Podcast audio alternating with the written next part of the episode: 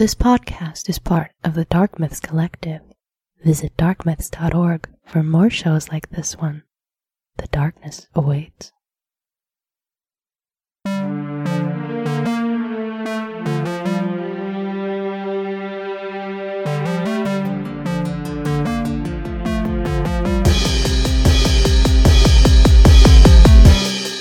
Hello, everyone, and welcome to a Watchmen filled episode of Zing this. You Got Me Zinger. And I'm Ellie. And we're joined by eh, three other people? Two and a half? Yeah, two and a half other people who Yeah, also watch The Watchmen. Introduce yourselves, gentlemen. Hey, everybody, this is Davis, And I'm Mike. and we are the host of Jacks of Trades. It's our uh, comic book oriented podcast where we rate, read, rate, and review comic books, and, uh, well, we let you know our opinions about them. Yeah, we uh, just one day, uh, Davis and I are comic book fans, and we were talking at work because I don't see enough of him already. I had to work with him and have a podcast with him. Um, we were just talking uh, in depth about some books we had read, and I was trying to find a podcast that would do like book club style reviews of podcasts of, of comic books, and I couldn't find one. So I asked him, "Hey, you want to make a podcast?" And thankfully, we know Greg Tilton of In Depth Media and Rumor Flies fame, and he is more than willing to give up all of his time and energy and equipment to facilitate other people making podcasts. Absolutely, absolutely. And he's actually uh, himself gotten into comic books a little bit because of this endeavor. I have spent way too much money on Comixology sales. You guys are awful. Comixology Yeah. sales are wonderful. They're amazing. So much Thor. Stuff for another day, though. I, I would love to talk about Thor, but today we are. Wait a second. You, as the listener, what are you doing listening to the Zingness episode first? You need to go check out the Jack of Trades episode where we discuss the Watchmen comic first, because otherwise, all of our jokes and references are going to make no sense to you. So make sure to go check out their feed to get the first part of this two part episode, technically. Yeah.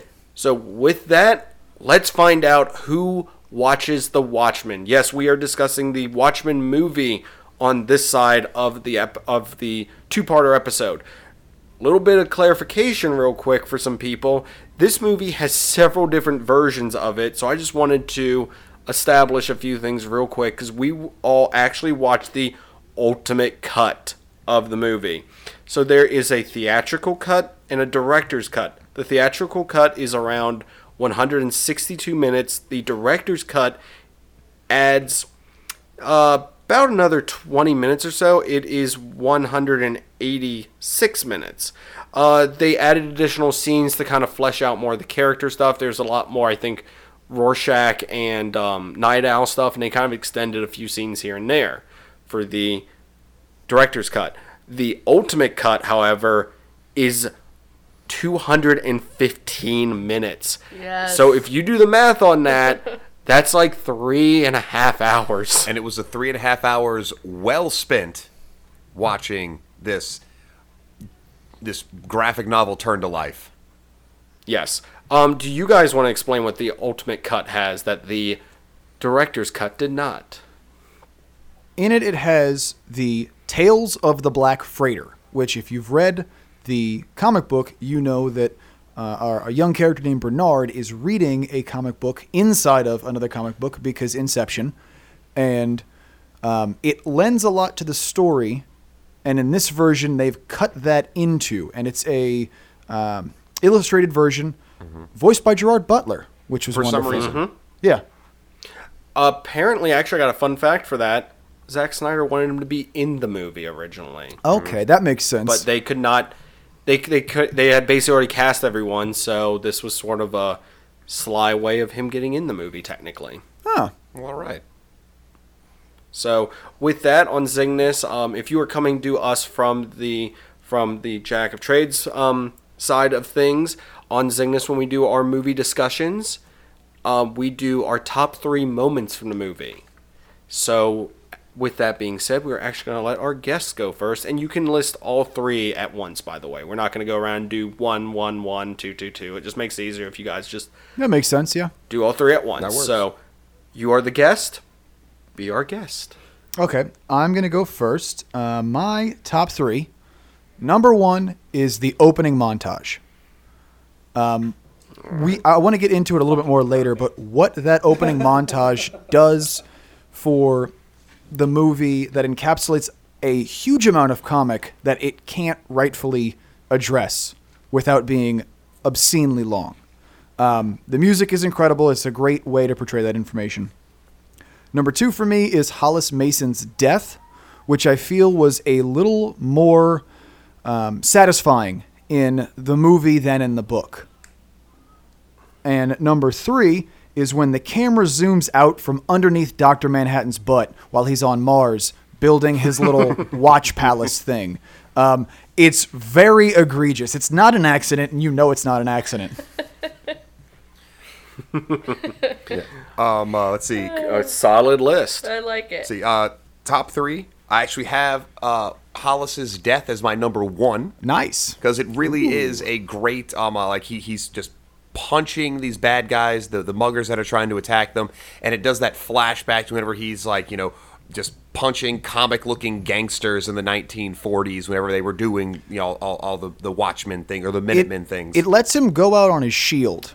yeah You know, Yes. whereas the comic doesn't really feel that way. In the movie, you get a sense of he's reliving his glory days, and he finally gets to go out being the hero he always wanted to be. right right I, I agree with you 100%. I know that was something we might discuss later, but, you know, I, I agree with you that, that, that his death in the comic is a very, it falls flat almost. And in this, it's, it's a very, while it's a sad moment to see a character die, it is a very, like. It's the best death he could have. He, he's, he's dying, as you said, on his, on his shield, basically. Yeah. Um, uh, number two is the uh, the flamethrower scene, is what I'm calling it. The Um, the, uh, the flamethrower climax yeah, the flamethrower climax scene. Um, Oh, uh, that one. uh, that was ripped directly from the book. It, it, it is. It's directly from the book, but I do love the uh, they, they they actually had a cut to a bunch of people looking up in the sky, going, "Oh, what, what's that weird glowy thing up there happening? That's strange." um, uh, that was number two. Uh, number three is the fact at the uh, the first scene whenever uh, Doctor Manhattan is uh, about to teleport this piece of machinery to uh, Adrian Veidt's area. Uh, there's four of him there, and they're all naked. So there's just four Blue Johnsons there, which is not even in the book, but they chose to have that be a scene in the movie. I will discuss some more on the um the blue member Good. later because I have jokes and Blue stuff. member. I, I'm gonna try to use a different term for it each time. okay, I like it. About it. Yes. So, um, Ellie, do you want to go first, or on our end, or Sure. Um, I I think one of my favorite parts. Uh, I didn't number mine. They're just three moments that I really liked. Fair Um, enough. But um, mine, one of them was when Doctor Manhattan was created. I just think that's really cool. Um, I, I actually like it in the book too. Just both media forms. I liked the movie and the book. Uh, it was just really interesting just to see, you know, I, I like the leading up and and how his his woman runs off because she just can't see it. She can't watch, um, and just just the whole scene. And then you know when he comes back and I, I just I like that whole part. So I liked that part of it. Um, Doctor Manhattan again uh, when he goes to Mars, and just that beautiful shiny gold. Whatever it is that he builds that Glass looks like a clock clock. thing, yeah. Yes. Um, so that definitely was just really cool visually to see. Mm-hmm. I really enjoyed that whole aspect. Um, and then I think the one of the third moments would be the prison break. That whole scene was just so Oh, brutal yeah. Yeah. and crazy. Um, and you definitely it's it's funny how they go to save him, but he didn't need any saving. Nope. he was good? yeah, he he was good. Rorschach um, doesn't but need much just- help. yeah. Yeah. So that would probably be my third favorite. All right, so mine and on Zingness we normally have some overlap with with uh, most liked moments. These seem to be pretty different for the most part. But with that, um, I'm going to start off with the beginning, the opening credits, the the I, I 100% agree that yes, that is an amazing scene. It um it's the music, the way it's showing the kind of differences from our world to theirs by showing stuff that we know iconic moments like the the the, the, the sailor kissing the girl being changed up. Like it was really cool to try to get you know here's familiarizing you with the world that you are about to inhabit to- for the rest of this movie. So i really liked the way they did all that. The um and also kind of confirming that um the comedian was the one that pulled the trigger at Dealey Plaza uh, for Kennedy because that was hinted at in the comics. But confirmed. I don't think in they, but they, they never confirmed Yeah. it. So that, that that was interesting. Um, my next moment, and I'm cheating because I'm just taking all the moments. Archie, the the his uh, owl Owl ship. uh, night yeah the, the the night owl ship i i, I they it, it, it went from panel to screen perfectly. I, I loved it. It was such a cool little ship. I felt it was its own little character in a sense too just to an extent. Stop shaking your head. Yeah, like i i, I enjoyed it. I enjoyed it. It was really cool yeah, like to like see. Bubo in Clash of the Titans. Exactly. Um, and this is another one. Just Doctor Manhattan in this movie was great. Yeah. I, I just loved, and I just loved the way they kind of did his complete indifference from the comic to the movie. They played it off perfectly. It Just, just the the look of hi on his face and stuff like that, to where it it portrayed perfectly the the characterization of it.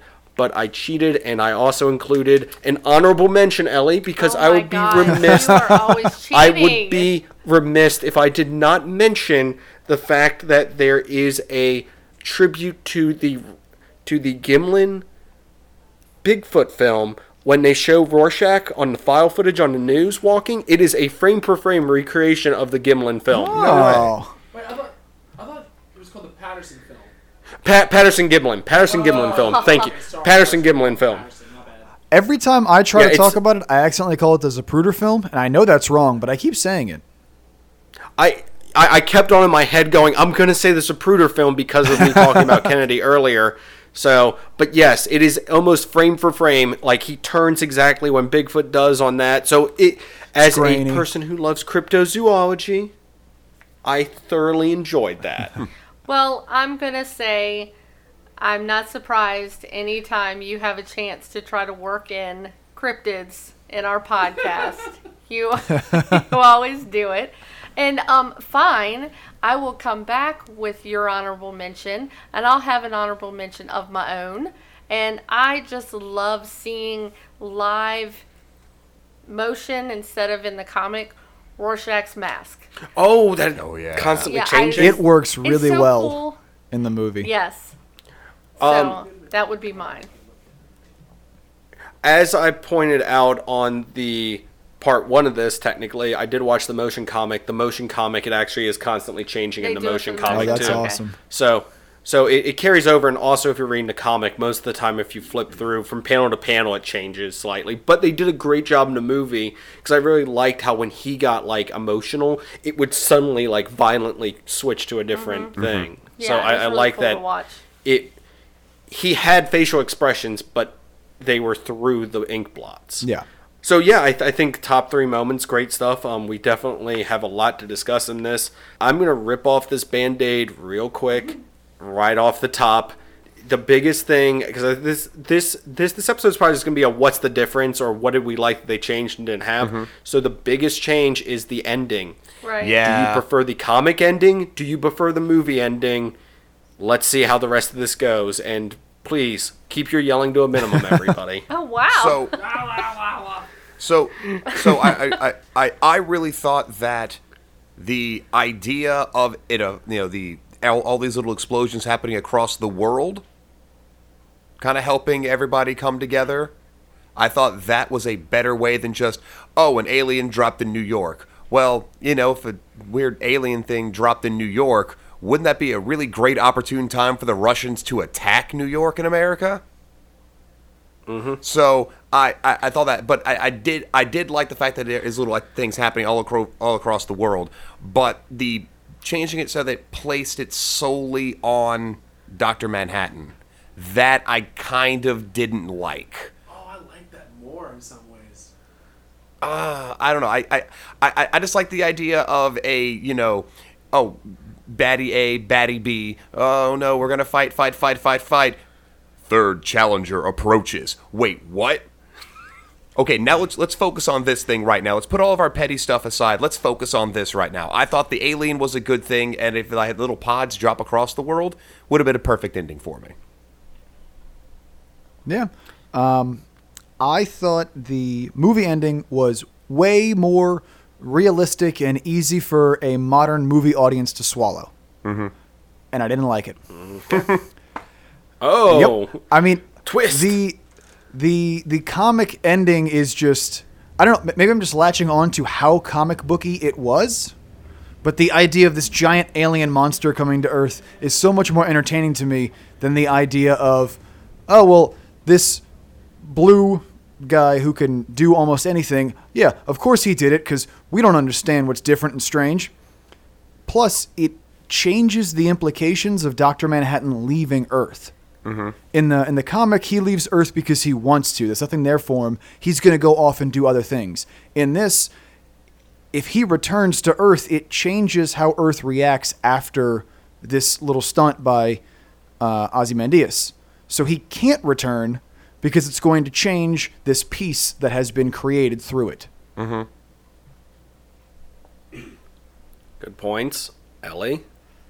Um, I would say that I kind of agree. Um, With who? Oh, with what?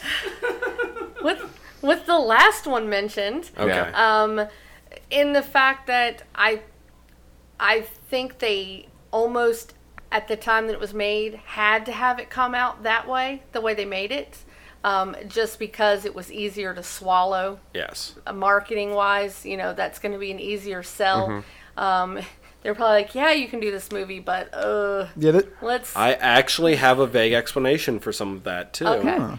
Um, please say that in a moment. I um, will. But basically, me too. I would have loved to seen that on the big screen. Yeah. The, the big monster. That would have been really great. Um, I can see why they went the other way. Um, but but yeah, I, I definitely agree that it's it would have been more fun if it was the other way. But I can see why they went that way though. All right. Yeah. Oh, So- but oh, and I forgot to mention, of course, and don't worry though, because they did go that way, because you know we had the Avengers movie, so What? the monsters coming out of the Oh, portals. right. Uh, I'm portal. just saying it's been done, Mm-hmm. so there you go. Sorry, I was like, wait, there's a teleporting t- telekinetic monster No, in, in the not the exact Which- monster. I'm just saying alien monsters coming into. Um, through a portal. Yes, in okay. our world, Fair so- enough. Yeah, I was about to ask, Yeah. like, when Yeah. did Tony Stark make a weird tentacle monster and drop that on New York in order to make sure that Hulk doesn't? I don't know. That anyway. Surprise! Avenger. The next Avengers movie is called Avengers Watchmen. That's why they're not revealing it. Got it. Yes, it's a secret. Yes. um. Okay. For me, I, I feel like I have to have to keep saying just just hold on. Let, let me fully explain, so that people don't get mad. uh oh. I like the ending to the comic, but I feel it can only work in the comic. Yes, it would have been cool to see the monster in the end, but it only works in the comic. Having Manhattan be the kind of the ipso facto villain in the end, and having the world kind of come together because it's kind of emphasized by Nixon during one of the speeches he's giving, is that oh well we have to keep this this world at peace and not have us at war because we know Manhattan could come back and you know destroy us if we don't keep this peace. So it's kind of implied that they're the world's scared of Manhattan coming back, so that's why the peace can last. Um, and yes, I do feel like the multiple explosions going off around the world would bring the world together better than just New York getting attacked, sort of thing, in the sense of this movie. As for why they didn't do it, this is me really racking back in my memory because it's been probably. Um, and by the way, this this movie's ten years old. I think now. I think it came out in two thousand eight. Oh, don't Oh, tell me God. that. That's. Uh, Uh, Greg, Greg, check that. Um, Seven, but we'll find out in a minute. Um, but I remember watching the commentary Nine. for it. Oh, Oh, nice. wow. Almost. Not yet. It's not 10 years I, yet. I was Oh. in college when it came out. That's actually a good. Film. Yeah. I thought I was in high school. Yeah, I, I, I was at a place at that time. Um, anyways, the, the um, the commentary at one point, and they did a very cool thing with this commentary to where like Zack Snyder would kind of step away from like the the movie would freeze, and then he'd kind of actually be standing there in, with like a screen beside him explaining stuff. He explained it as they did want to do the the monster, but they felt like it would have. And mind you, we just point out how long each of these versions are. It would have added about twenty to thirty minutes to the movie to show, you know, flash to the island to show them creating this creature, doing this, doing mm-hmm. that. With it, it would have added twenty minutes to the movie, which would have made the movie far too long, and also would have had to then cut stuff like interactions with Rorschach and Night Owl, um, character interactions that he felt were more important. And it also the movie has the whole subplot about the energy crisis that's going on too with oil and natural and you know that stuff and that would have not been something that would have been as apparent and that's another big change from the movie to the from the comic to the movie is that there is an energy crisis that's kind of going on that's sort of spurring on World War III to happen too. Can can Um, I just call so- BS on Zack Snyder for like one minute? There's Sure, that's perfectly fine. there's only in recent there's years. There's only two pages. Well, two moments where they reference the monster. One is a page, and one is three pages tops. So adding twenty I- minutes seems aggressive. Maybe it added five or Well, ten, but well, I don't know. So that's the or thing. would he have It's had like, to have I done more like- than the comic did? they probably would have had to because in a movie you have to explain everything a lot more clearly than a few panels because technically a few panels of a comic you can get through an amount of a very quick amount Yeah. of time in there but i felt like they i like i said i'm not i'm not defending snyder with this i'm just stating Yeah, exactly. that this is Of what i course, of remember from the commentary and i for the, for the length of the movie i mean adding that much more time it and i felt like dr manhattan was a better villain in the end technically because it was like this oh man, he could come back and destroy us instead of oh, this thing randomly teleported here by accident. It makes Let's more all sense. be prepared. You're right there. Yes, yes. So that's kind of my thing on it. Is over time I've learned to like the movie ending a little bit more for the movie. The comic work, the comic ending works for the comic, but the movie ending works for the movie. If that makes any sense. So That's a fair assessment. so that's so that's one of the big changes. Um, I don't know if anyone else. I, I know that's like the biggest one, but I don't know if anyone else has anything they want to start blurting out. Uh, that in the comic they go like uh, Night Owl and Silk Spectre. They be- they both turn blonde to go incognito. Yep. Yeah, that that was just like a oh yeah, well we're back. Where'd y'all go? Don't ask questions. We're blonde now. Time to because we had such a high profile beforehand. This is definitely going to Yeah. change our lives now. There was a lot more of the um, emphasis on the police and the government being after them in the comic than the movie. Yeah. it was just sort of like they because because they they they did a lot of that con- was the Keene Act. They didn't Well- really go over it in detail in the movie, but they did more well, in the book. The other thing is they kind of took certain scenes and kind of mixed. T- instead of them having two different scenes, the one where they go and save the people from the um from the burning building, and then a night later going and shaving Rorschach. That's all one night. Where in the comic it's two different nights, so the cops come and basically tell him, "Hey, we know you're Night Owl, by the way." don't keep doing it. We appreciate what you did, but don't go out again. Right. So that kind of emphasized more of why they had to change their identity. Okay, how about how dreamy Night Owl 2 is in the movie and how fat and lame he is in the comic book? He, he he has a pot belly in the comic book, but uh, and the guy that plays him in the movie, well, he's just He's he just looks like Not he, dreamy. He's just not cut. But he's not like he doesn't not have a pot belly. Like, like, he's just he's just not shredded, but he's still athletic looking. He's still in shape looking. He's still a much more charismatic character in the comic. He's so much more. I, I I don't have a good word for it. Just not attractive in multiple senses. Like like just on, on a on a human level, on a on a psychological level, he's you don't like him because he doesn't like himself. He's too Eeyore for me. That's a perfect analogy. That's yes. great. Yes. I'm sorry. That was that was honestly a perfect description, Perfect. Ellie. Congratulations. Uh, that's Thanks. right, folks. Uh, That's it. for listening this, uh, Pete. you Um, can always get your Disney references from me. Thanks. I I that, that I don't know how to follow that up. Um, what about Dr. Manhattan's voice? Did anybody else not think he talked that way? I pictured he would be like a lot deeper, like a yes, I do see time as it is, as it will be, more more was. mechanical? Almost. I don't- I Yeah, just- yeah, I could see that. I, I think he was too soft spoken. The, the, the, the pitch was too high for me. I, I, felt, I felt like he had a more like like what we when we hear God talk in other movies and TV shows. I felt like they would have gone that route. I kind of didn't. It didn't bother me because it was kind of this weird, like, very soft-spoken person that, like, only when he got upset did he really change his tone. Like it, it was, I don't know. I I did you you pointing it out made me go, huh? And I went, it kind of didn't bother me per se. Were you distracted by the blue dong everywhere? So No, much I'll get to that. blue wiener. Okay, okay, f- fine. We'll talk Get about after it it, now. let's do it. Okay, So, let's get okay, it out of the okay, way. fine. I'll, I'll do it. I'll, I'll, I'll talk about it now. I hinted at it. So, talking about the blue hog. Um, I said I was going to try to get a different reference each time.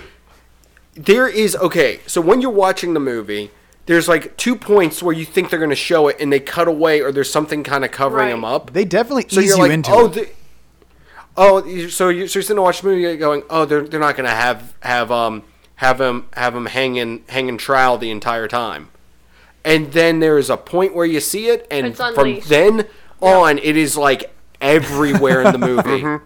It it's, is. it's long gone wild. Yeah, it, it is, and it's one of those things where, like, like I said, watching the movie when I originally watched it was like, oh wait, are they not gonna have him naked the whole time? And I'm like, oh, they're probably not. They're probably gonna keep on strategically having him covered. Nope. So I, I'd like the false lead away that oh they're gonna cover. Nope, they're not. Well, I remember walking out of the theater Yeah. and having people literally peed off that there was so much dong in the movie. Like they were mad. They couldn't even focus on anything. I know else. who you're talking. I know you do. Okay, okay. this this is a very behind the scenes thing, and I'm not gonna discuss where this is coming from. there is a particular person that Ellie is referencing. Oh my gosh, There's yes. a particular person. I'm not gonna drop names. I was dying. They're never going to listen to this, but I know exactly who she's talking about. And yes, that person was, Was like mad. morally offended that the, and we're we both went, "Did you not read the comic?" And they're like, Do well, you not have one yourself? Like, get over it. You're an adult. Like, it's not a big deal. A whole lot of Just- blue wang around Well, there. it, it makes Yes. perfect sense. Why would an almost omnipotent, omnipresent, omniscient being be moderately concerned with clothing? It was actually weird in the movie when he's wearing the trunks. Yeah. Because they That- never that- that is a addressed it. good- In the book, they actually address it for a moment where, like, a PR person says, Hey, you're going to have to cover up a little bit. But in the movie, he just shows up 60 feet tall in Vietnam, blowing up people as helicopters fly in and you hear Flight of the Valkyries. And he's got this Great scene. This it's a great scene. It's a great reference to to Apocalypse Now. But he's got th- these these weird V briefs on, and you're like, why is he wearing that? He's never cared about his wiener being out yet. He Right. won't after this. Why in this moment does he have them? He just swings it like. Yeah, just just like how intimidating would that be?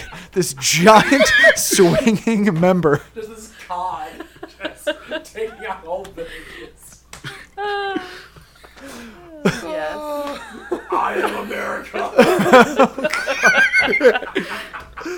Well, this, this All right, took a I think turn. we got round one of the Johnson of Sorry, this is Oh. This took a turn.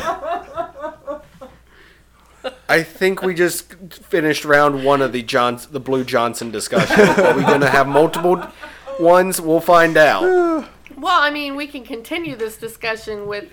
I think it was amazing the way that I mean they do it in the comic book too, but um, how that the people surrendered. They didn't. They surrendered to him personally. It, they, Yeah, that they, was really the, cool. the Vietnamese felt they didn't lose to America; they lost That's- to Him. Him, Yes, To so basically I a thought that was god. interesting. Yes. Yeah. Well, Um, not to not to sidetrack. I mean, still kind of adjacent. I liked how the nudity was male for the most part. Like Yeah. it, it you Yeah, know, it, that's not there was, something you there see was often. one Right. there was one instance of female nudity that I can recall, but you have Doctor Manhattan and you have Night Owl, the second one. With Well, this you see very his good butt at looking least. butt. You don't you don't see his wiener, but you see his butt. And Yeah, nobody wanted to see it. I mean, yeah, yeah. Silk what- Spectre did.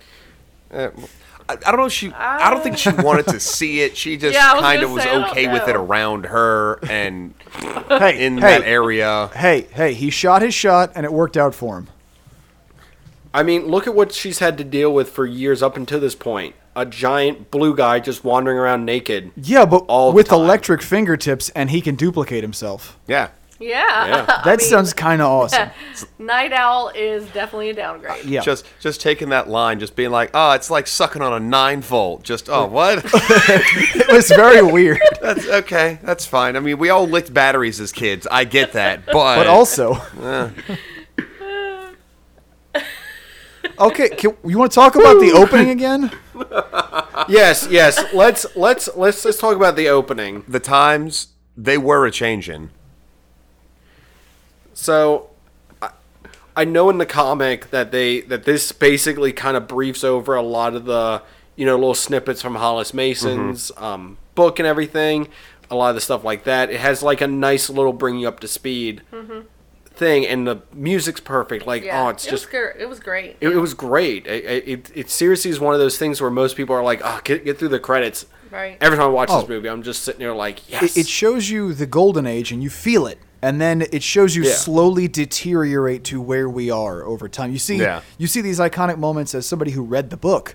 You get to see them, but if you didn't read the book, it totally gives you everything you need without Right. anything extra, and it's the perfect song.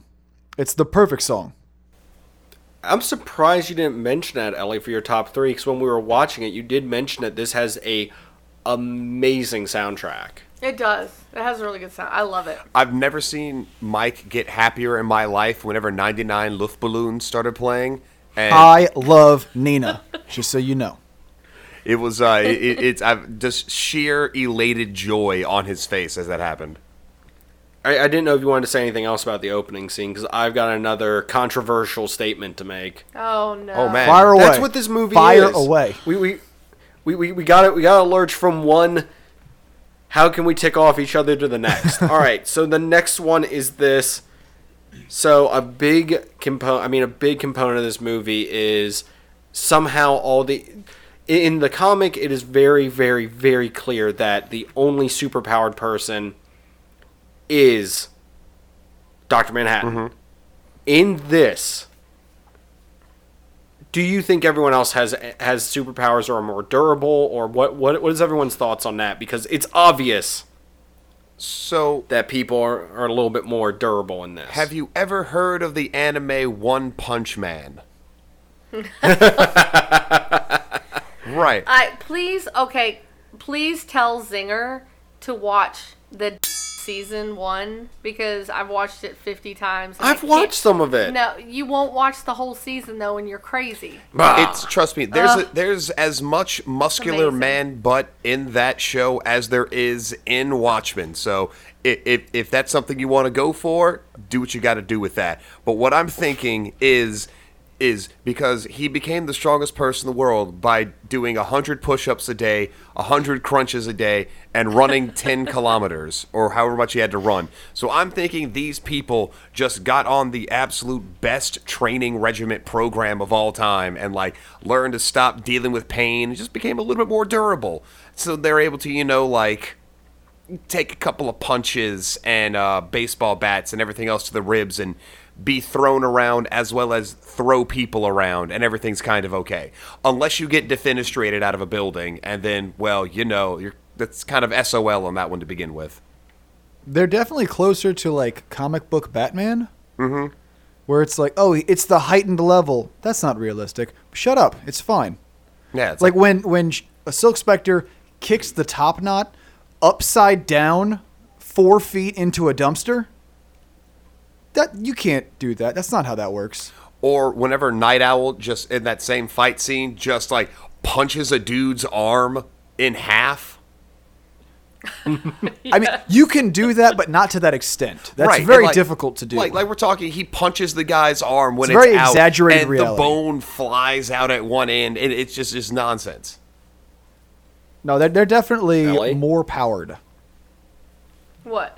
Do you do you think they're more powered? Then the comic book, definitely. All right, Yes. all right. I mean, it's not surprised they did it for the movie, but I yes, it's it's weird because that was the whole point of this story is these are normal everyday people, except for Doctor Manhattan.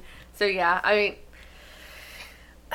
I mean for the weirdness of me, it's fun to watch those ridiculous Yeah. scenes. So I enjoyed it, but yeah, it definitely was not realistic. Of course not.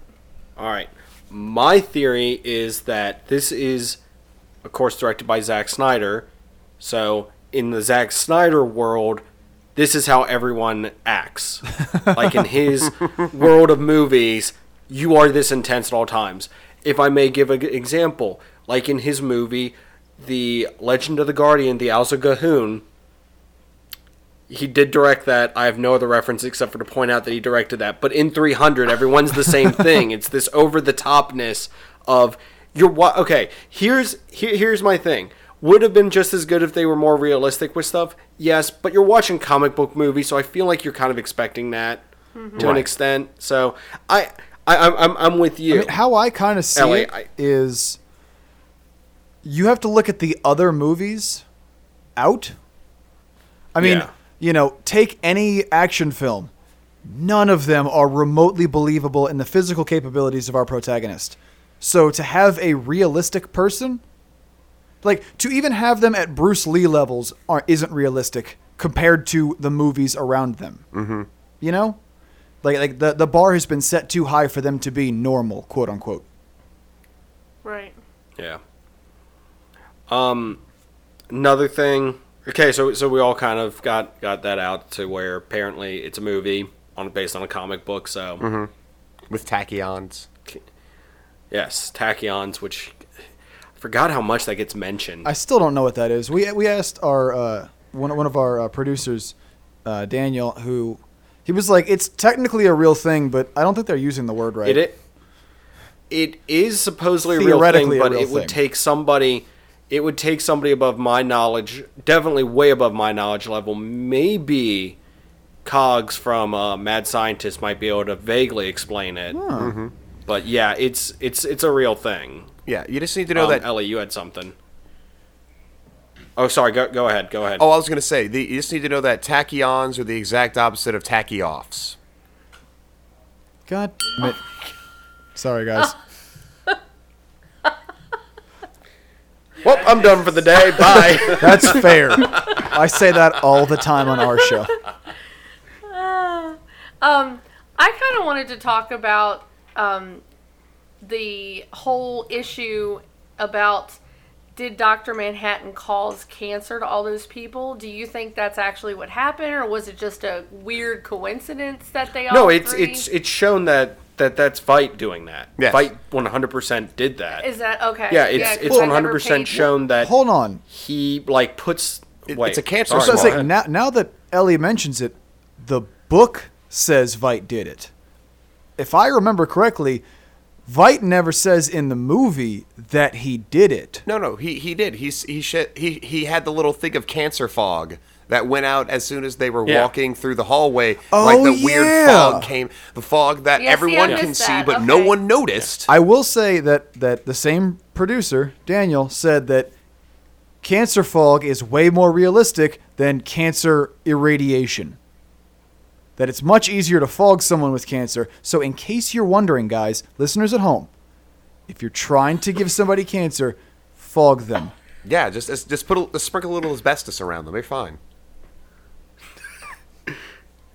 Don't do that. Please don't do that. Please do not do that. Dr. Manhattan. Yeah. Go to break into your local chemical lab. become a become a real life supervillain. Exactly. It'll be fun. This podcast is being watched now. Great. Watch our Um, show instead. Um, Ellie, you can't watch a podcast. I say that all the time. It's really bad. Uh, I actually watch watch the podcast in waveform. So Oh. when I'm listening, I, I see it in waveform. So I technically watch it. Um, push up push up glasses on face. no, um, so the the other thing in this movie, and I uh, you you do bring that up, and Silk Spectre actually mentions it too. The whole um, she's like, I've been around John for years, and I'm f- and they didn't find anything with me. So she kind of mentions Right. that, but it's the Yeah, yeah. whole. They know he's detached, so it's let's attack his detachedness even more to completely eliminate anything he would care about. I do like how in the interview portion in the comic book they Mm-hmm. state he takes all of the reporters and teleports them to the parking lot, and in the movie they're just gone and you don't know where they went. Yeah, they never reference Yeah, it they might have all think, died. Unless You it's don't like in real unless it's in like the background somewhere. Like like something to where you just hear somebody Mm-hmm. kind of vaguely mention it. I don't think they ever really reference it No. again. Um He just vaped them all. uh, you you had to use that term on your show and now you bring it over onto ours. Yep, always do. Look. Um Invite us into your home. I, I did. I made that mistake myself. I, I brought this on my I brought this pain and suffering on myself. Uh as you said, the music's greatness. Um the I, the the cast. I know we don't normally talk about this for our podcast, even though we do discuss movies a lot. The casting. I liked all the casting for this. I thought they like everyone did a good job. Um, I think the only complaint we've said so far is that Manhattan was a little soft spoken, but I personally liked I I don't know, I kinda like that he was like speak softly, carry a big stick sort of analogy for him. All right. I liked Did what did everyone else think of the casting? everyone but Night Owl. For me, Night Owl was the '90s movie where you put the girl's hair in a ponytail and put glasses on her, and all of a sudden she's the nerdy chick. Like yeah, you could you could have gotten a much more aged, you know, past his prime person or- Right. to portray that character, and instead it was like, let's take this relatively well-known and moderately attractive actor and put glasses on him and some grease in his hair. and make him gain twenty pounds for the role. But like I said, he carried it too well. yeah. There was it- no pot belly. He just looked kind of thick. He, he the problem is when he's in his suit, it completely negated any of him looking out yeah, of Yes, shape. gonna say exactly. He didn't look out of the shape. the, in the suit looks Yeah. great. This- He looks he looks very svelte in the suit. Yeah, I uh, Um I was gonna say I loved uh, Jackie Earle Haley in this. He is just just all the best. Just he doesn't do much involving characters that are sane or all put together or not horrible. So this was a great role for him to do with that movie and with his his overall look and what he does. I, I I really enjoy how he portrayed the role without even like you didn't see his face for 95% of the movie. Mm-hmm. You'd never see his face, but yet you can tell like just so, he he just acts so well even behind the mask. It, it I, I I love it. I mean that's that's also goes towards the effects department with the facial with mm-hmm. the Rorschach mask movement, but yes, I do agree that he I, I don't think you could cast that any better at No, any point in time. Oh no, he was Yeah. perfect. Like if there is a perfect casting that exists, it's that. Yeah. Hands down. Absolutely. In my opinion. I personally appreciated the casting of a lot of uh, Eureka members. You're on this Eureka kick right now. I knew this was going to come up, and I wanted to try to avoid it. and I, love I walked into Eureka. it. Don't start. Isn't that a, that, that, Explain that, to was a people- sci-fi show, right? Yes, I love that show. Well, you had Taggart that had the elf As ears. yeah, as Moloch. Yes.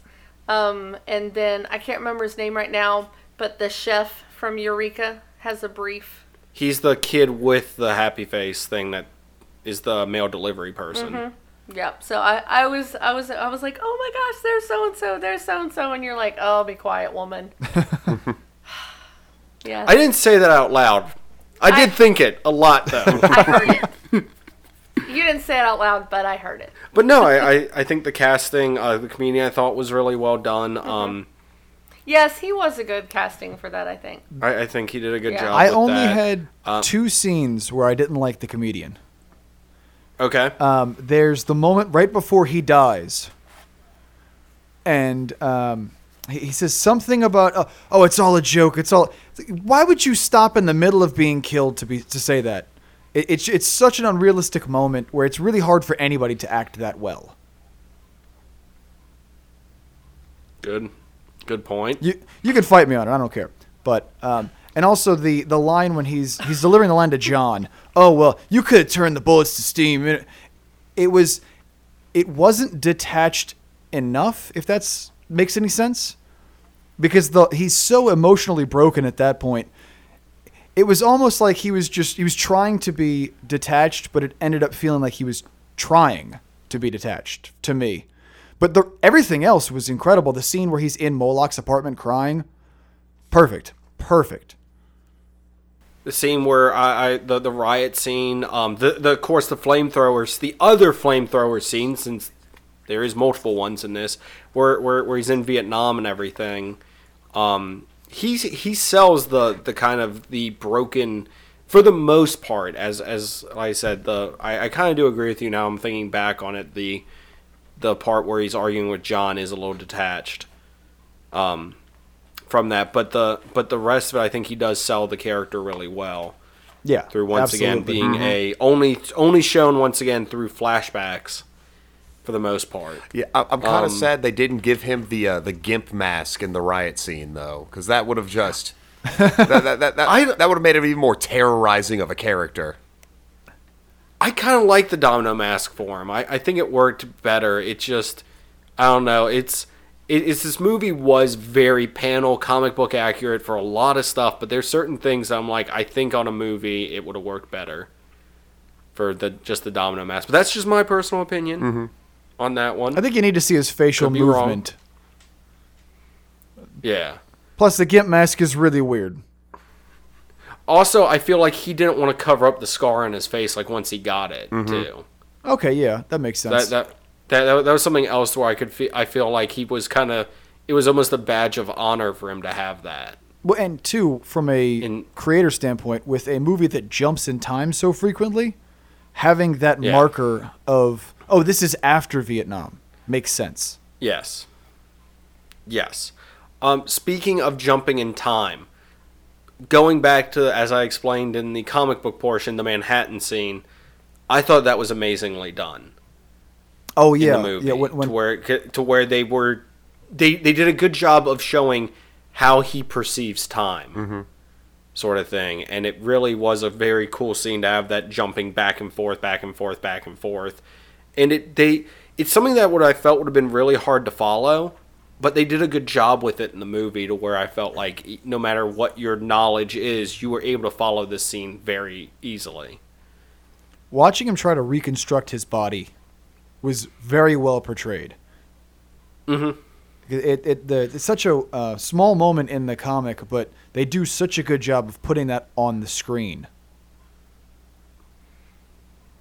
I I dug it Yeah.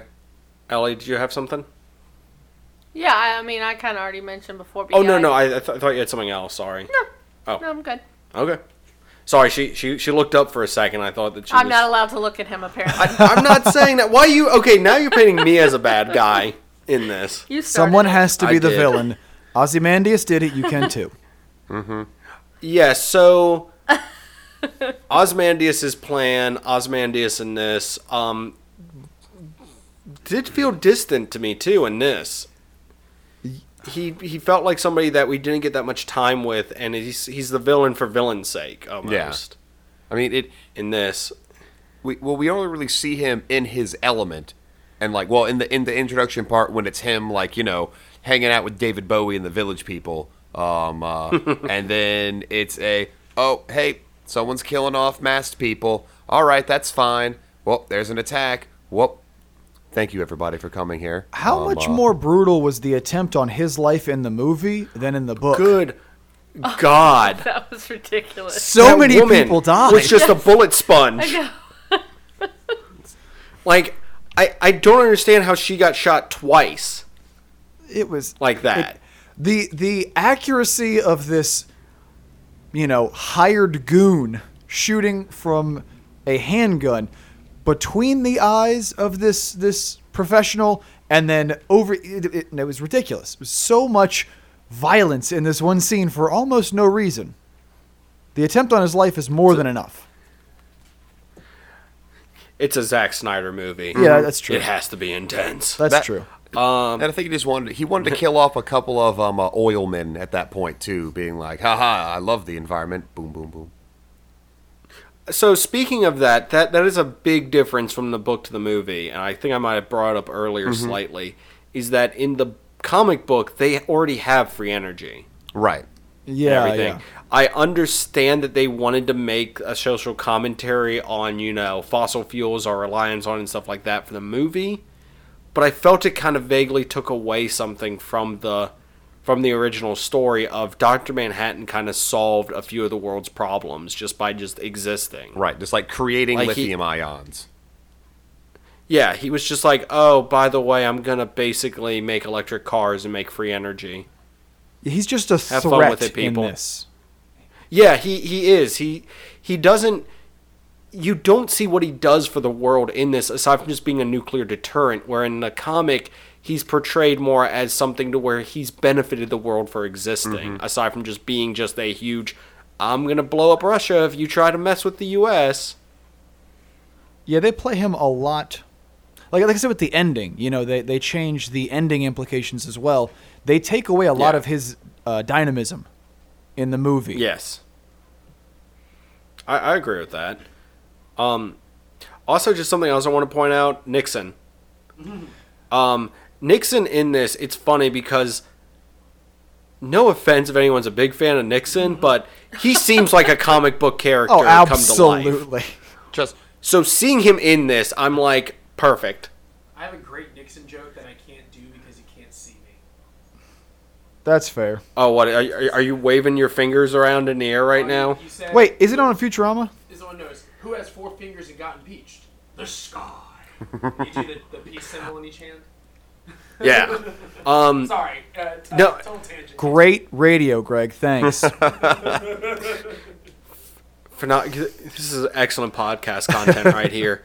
Uh, no, I and it's funny because they they got the voice down really well because I'm like, there's only like there, there's only one other perfect Nixon voice, and it is Futurama. oh yeah, it's like incredible. it is, it is, it is, it is. You you you have to do Nixon completely comical like that. He has to be over the top. I'm gonna break into your house at night and wreck up the place. I, I, I wanted I wanted a better Kissinger though. I will say this. Like I wanted more of like a Dr. Henry Killinger slash that one episode where Kissinger was on Futurama just uh you yeah. and your breath smells like a summer ham. Like It's I I'm if I, I we need to do a Futurama episode at one Yes. point. Um, no, I, I love Futurama, but but yes, the the the the Richard Nixon from from this is on is just a slight hint below Futurama Nixon, and in real life Nixon is like a hair below that of just being comically just comics because. I, I, I wasn't alive when Nixon was around, but I'm I from everything I've seen of him, he just seems like he was just a comic book character come to a cartoon or a comic book character come to life Oh, absolutely. in just his look and, and how he how he talked and everything. But but the um one one of my favorite lines from Futurama, since we are talking about that, is the part where he's got Bender's body and he's like, I knew I I no sooner give give. Give up this body than I would my, my little cocker spaniel dog Checkers. and then the dog barks and goes, Shut up, damn you! so that, that, that there. My my Futurama rant is done now. Clone of Agnew. One thing this movie, like, so- one thing rewatching this reminded me is how outdated the Snyder motif and aesthetic feels now. It. Oh my god, you are correct with that. It was this weird time. Three hundred was out. The Legend of um the Guardians Al Cahoon was out, and also this. Like Snyder was in his prime. It looks great then, and then you try to watch BVS, and you're like, why? Why is it so dark? it was weird. Okay, did, did you get that too, Ellie? That that I felt like I had to turn up the like contrast on our TV every now and then. It, it was a very dark movie. Mm-hmm. Yeah. Not both in concept and in. I can't see what's going on. it, Even with a giant blue it's, guy wandering around. it's almost around. heavy-handed. It's like we get it. The movie has dark themes. You don't need the lighting to be dark as well. So yeah, you're just beating us over the head with it right now. Or else just exists on the screen. I don't know if anyone else had any other topics they wanted to bring up. I got one last thing before we wrap things up, though, for this. Do it. Yeah, All right. So, in um, more recent news, they HBO is going forward with a Watchmen series. Oh, I Right. remember that.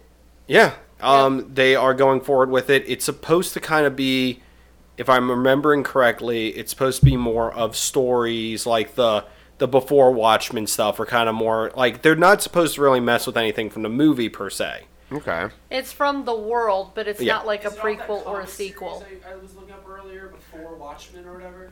I think it's supposed to be kind of based around that too. Like they might be taking some stuff from that. But my question is, do you feel since remakes are a thing, y- the Watchmen should be remade, or do you think that this is the definitive version of it that we will get? Uh, I, I think I, I think this movie that's it. That's that's all they need to do with it. Uh, it not only would it be a remake of the movie, it would be a remake of an interpretation from a graphic novel of the movie. Yes. So no, I think I think casting was perfect with this. Uh, the movie played the way that it needed to be to be a movie, especially with the you know mid to late 2000s with all of the comic book movies that were you know popping up with you know everything from the Spirit to Sin City to all of that just kind of happening, kind of doing what it did with that. But I think this is the movie is the definitive final version of what it needs to be. And I know we were talking about the difference between the comic book and the movie, uh, as far as how now we have the Doomsday Clock uh, comic book happening out as well. Uh, I think they wrote themselves into a corner to where I don't think they can make a Doomsday Clock movie, as far as what I've seen with the material, just for the implications of what happened with Manhattan and everything else afterwards. It would have to be its own. It couldn't be something that followed this up. It would have to be its own continuity. Uh, You could do a remake, but it would need to be like 20 years from now.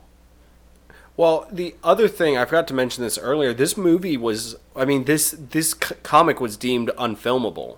Like they tried several times to get it made before it got made. Wasn't the most consistent I- I- praise the movie got right that it was actually incredibly faithful, except for the end. Yeah, no, I, I, I, I agree with you too, and that's that's the other thing I wanted to bring up uh, on the end is you know is this something you would recommend? But I wanted to bring up the whole thing first of. In, in, in the world of remakes and reboots and everything, do you think that this needs it or So- not? And I- society needs to change, and we need to have something new to talk about. Remaking this movie now, this it doesn't make any sense. As society evolves in 20 years, let's say, I'm sure there's a new social problem that a story like this could address then. But remaking it now, less than a decade, doesn't quite make sense.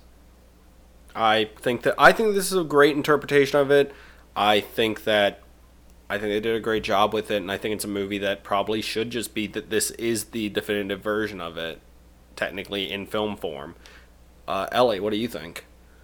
Well, are you talking about remaking the movie, or are you talking about this new series that's coming? I, I was I was referencing the new series Oh, as a okay. jumping off point to say, do you think the movie should be remade?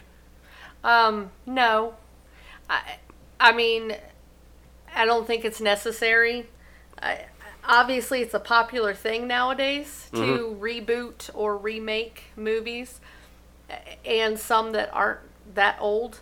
Um, but yeah, I mean, I I'm okay with the TV series as long as it's not remaking the movie If- in TV show form. Yeah, if yeah. The, if it's set within the world but not Right. touching the Exactly. I'm, I'm okay with that. That's perfectly The fine. movie stuff. I, I think it would be hard, um, you know, but I, I think that if it's done right, then it might, you know, might be pretty cool. Obviously, HBO is the best choice to do it Right. if you want to Yep. keep it to its its grittiness. But um, yeah, I, I, I wouldn't think that a remake would be a good idea right now. At least, definitely not. So I guess final thoughts from everyone. Um, well, I'm going to steal from your guys' show. Is this something worth watching? Is this movie worth having, worth just watching, or just ignore it? There. That's that's the Zingness rating system for this episode. All right. Um, uh, I'll I'll go first. You should watch it. It's an entertaining movie. Right. It's a, a fun movie to watch. There's a good amount of action. There's a good a lot of uh makes you think about stuff, and the twist at the end is always a great fun thing to have in any medium that you're watching. As far as you know, the build up, build up, build up, and then I did this 35 minutes ago. What? Yeah. Perfectly. And you see him doing it too, by the way. I don't know if you noticed that. when they're walk yeah. when it when it's playing the watchtower and they're zooming out, you see this blue flash in the building. So that's him technically doing it. Hitting start, basically. Yep. Um, For me, I'm going to do something that Davis hates when I do on our show. oh, you're gonna asterisk, aren't you? Yep. Oh. Uh, We, we asterisk No asterisks on my show. some of our ratings. So there, it's hard to give a definitive answer because I enjoy this film. Um, I'll probably, I have not yet, but I'll probably put the Ultimate Collection in my uh, DVD collection. But I could see being a modern comic fan, how this would be harder to watch with fresh eyes that you know in somebody who's been raised on the marvel verse watching this it feels dated almost it feels like watching a dc film and it's clearly not the same thing. And if you're really enjoying the marvel aesthetic i could see why you wouldn't be into this aesthetic. But at the time when this came out it was so incredible and revolutionary and it was just it was a different kind of product that we hadn't seen yet. So i think it's important to definitely consume that. Um, all right, Ellie, do you have any? What, what's I- I what's mean, what's I your think- rating? I think my rating is obvious. Don't ever watch it. Got it. Yes, exactly. um, yeah, I mean, definitely. I, I think it's great. Um, I think some people would be hard. It would be hard for them to watch it just Yeah. because it's pre- the you know some of the scenes are pretty graphic pretty graphic. Um, yes.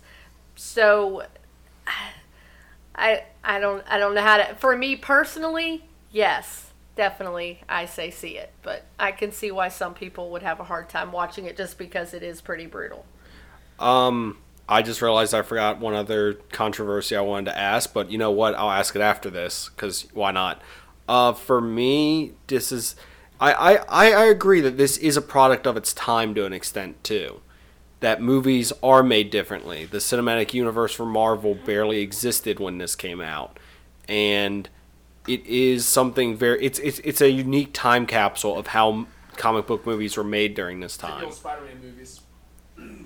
Yeah, it, it's it's it's a weird thing to look back on, but I um I definitely recommend this movie. It I mean we we own two different versions of it technically because we own the ultimate and the director's cut somewhere. So I I definitely I definitely like this movie for what it did for comic book movies. And I, I, I definitely don't think that this ever should be remade. I think that it's it, it stands. I mean, unless it's just a drastically long time from now, personally. Um, the final controversy, and I forgot to mention this earlier. Rorschach, Rorschach's whole what broke him. oh Do yeah Do you prefer the comic? Do you prefer the movie? comic Comic. and comic Comic. Ellie? Comic. Comic. Yeah. I, I think the comic is, I, I, I think that shows him it, it. Even though him breaking and finally just killing the person, because the person's basically sitting there going, "No, no, no! I want to be put in jail because you know that way I can get out and be like I'm, I'm, yeah." And and that he's just like, "Oh, I'm gonna kill him now, so that can't happen." But I, th- but the comic, it's just, it's so much more brutal when he's like, "You're not gonna be able to saw through that those handcuffs in time." It, it definitely it it's a different psyche for Rorschach. Yes. Now, maybe my unpopular opinion, I completely agree that Rorschach would have waited outside the building, and if he came out, he would have killed him. But Oh no, yes, yes, I agree with you 100. percent but the uh, the psychological torture, as well as the physical torture, is an important detail. Right. It is. Um, and then the final thing, since we all watched the Ultimate Cut, the Black Freighter being integrated into this, yay or nay? I'm gonna go nay. Like it's uh it's again just like the Tales of the Black Freighter in the comic book itself.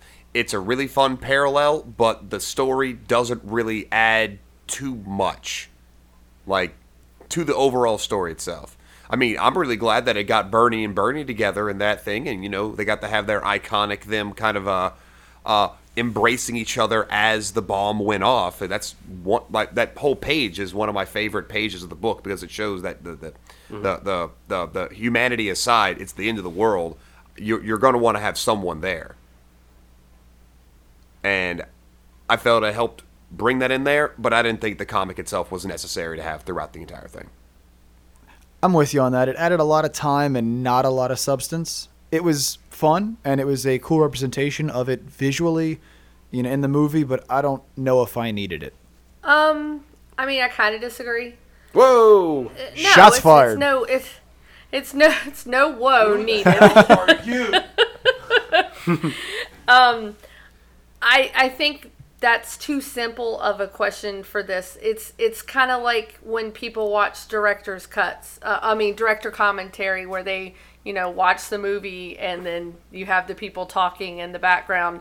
It's it's for a fan to be able to kind of see some of this stuff from a different perspective. Okay. Mm-hmm. So obviously, every time I watch this, it's not going to be my version to watch. But I think I, I appreciate them taking the time to do it because it is a neat experience and I do enjoy it. Um, and, and I think it's it's really cool to just kind of see the meta ness of the comic inside the comic. And it's a little different when you see it on the TV versus reading it. You don't Yeah. quite get it as much in the in the comic, ver- you know, on the paper. Um, so I think it's great, and I, I like I said, I do appreciate that they made it, and it's neat to watch every now and then, but definitely not a every time you watch it, of course. I agree 110% with you, Ellie, on that one. Um, I would probably, if if it was like, hey, I want to watch Watchmen, I probably will go to the director's cut of it um, before I would go to the Ultimate Cut. 'Cause the Ultimate Cut is great to see, but it's Yeah. not the I need to watch this version of it because it, it adds a whole lot. But the Black Freighter stuff is cool to for for the like true. Oh, I, I want everything in this. Right. But it's not like the reviewing experience I need every time. Right. Yeah, that's a really So, fair yeah, assessment. I, I, I I think it's it's cool to have an option where you can do it, but at the same time, I would probably prefer to, because I, I I know the story, so I don't need it in there every time. Right. yeah. So I don't know if anyone's got anything else. I, I think I tapped out my um my complete airheadedness of not remembering that while we were in the discussion. I mean, I at this point, I think we covered a whole lot. So no. Yes. but between the two episodes, we covered everything I think we could for the most part on this. Um, so with that, um, where can people find more from you guys? And of course, if you're at this point and still haven't listened to the first part of the episode, What Go are you listen to it. Yeah, go. Absolutely. What are you doing with your life? There's something wrong with you if you haven't. Uh, you can find uh, all of our you know content on jacksofttradespodcast.com. Um, on there, you can find all our episodes. You can find uh, a couple disparate blog posts because we're really bad about making them, but we try occasionally. Um, you can also have uh, links to all of the platforms we're on, which is uh, Apple Podcasts, Google Play, and Stitcher. You can find us all there or listen to the episodes uh, on our show. Uh, as far as social media, we are on Facebook, Instagram, and Twitter. Uh, at Jack's Trades Pod on Instagram and Twitter, and Facebook.com slash Jack's Trades Pod. If you've got some sort of general podcast catcher, we're probably on it. it was a pleasure to have you guys on. Thank you so much for doing this. Uh, the Watchmen has been something we wanted to cover for a long time, and you guys allowed us to do that in the best way possible to have, of course, the comic discussion on your end and then the movie discussion on ours. So thank you so much for allowing us to be able to to partner up with you guys and do two two shows, but make one phenomenal experience for our listeners. It's the ultimate cut. Absolutely. Oh, that's perfect. Aha. Uh, us as well. We've been always rumoring and hinting that we were going to do this, but never quite, you know, wanted to take the plunge or figure out how to do it. And this was the perfect opportunity. So thank you guys for doing this as well. So yeah, we, we deemed the story unpodcastable, uh, but we proved that wrong this evening. We did. We did. Excellent. All right, um, Ellie, where are some of the best places to find us on the internet? Well, pretty much anywhere you can listen to podcasts. Yes, we are, of course, on Podbean, Apple Podcast. Yeah, basically any podcatcher. But if you're on Apple Podcasts, Ellie, what do you do? Well, please, please, please give us a five star review. We greatly appreciate it. If you want to join the conversation, go on Facebook and search. Zing this If you want to tweet at us, it is. Zing this And if you want to check out our Instagram, it is. at Zing this podcast. If you want to contribute to the podcast, just go to patreon.com slash. Zing this. If you want to email us directly, you can always do that at. Zing this at gmail.com. If you want to get some stuff with our logos on it, you can go to. teepublic.com slash zing this. Our sound guy is AA Ron. our logo is done by Chris Zinger. And finally, DJ Golden Boy, 89. play us out. And thank you guys once again for being on this watchable Watchmen episode of Zing This.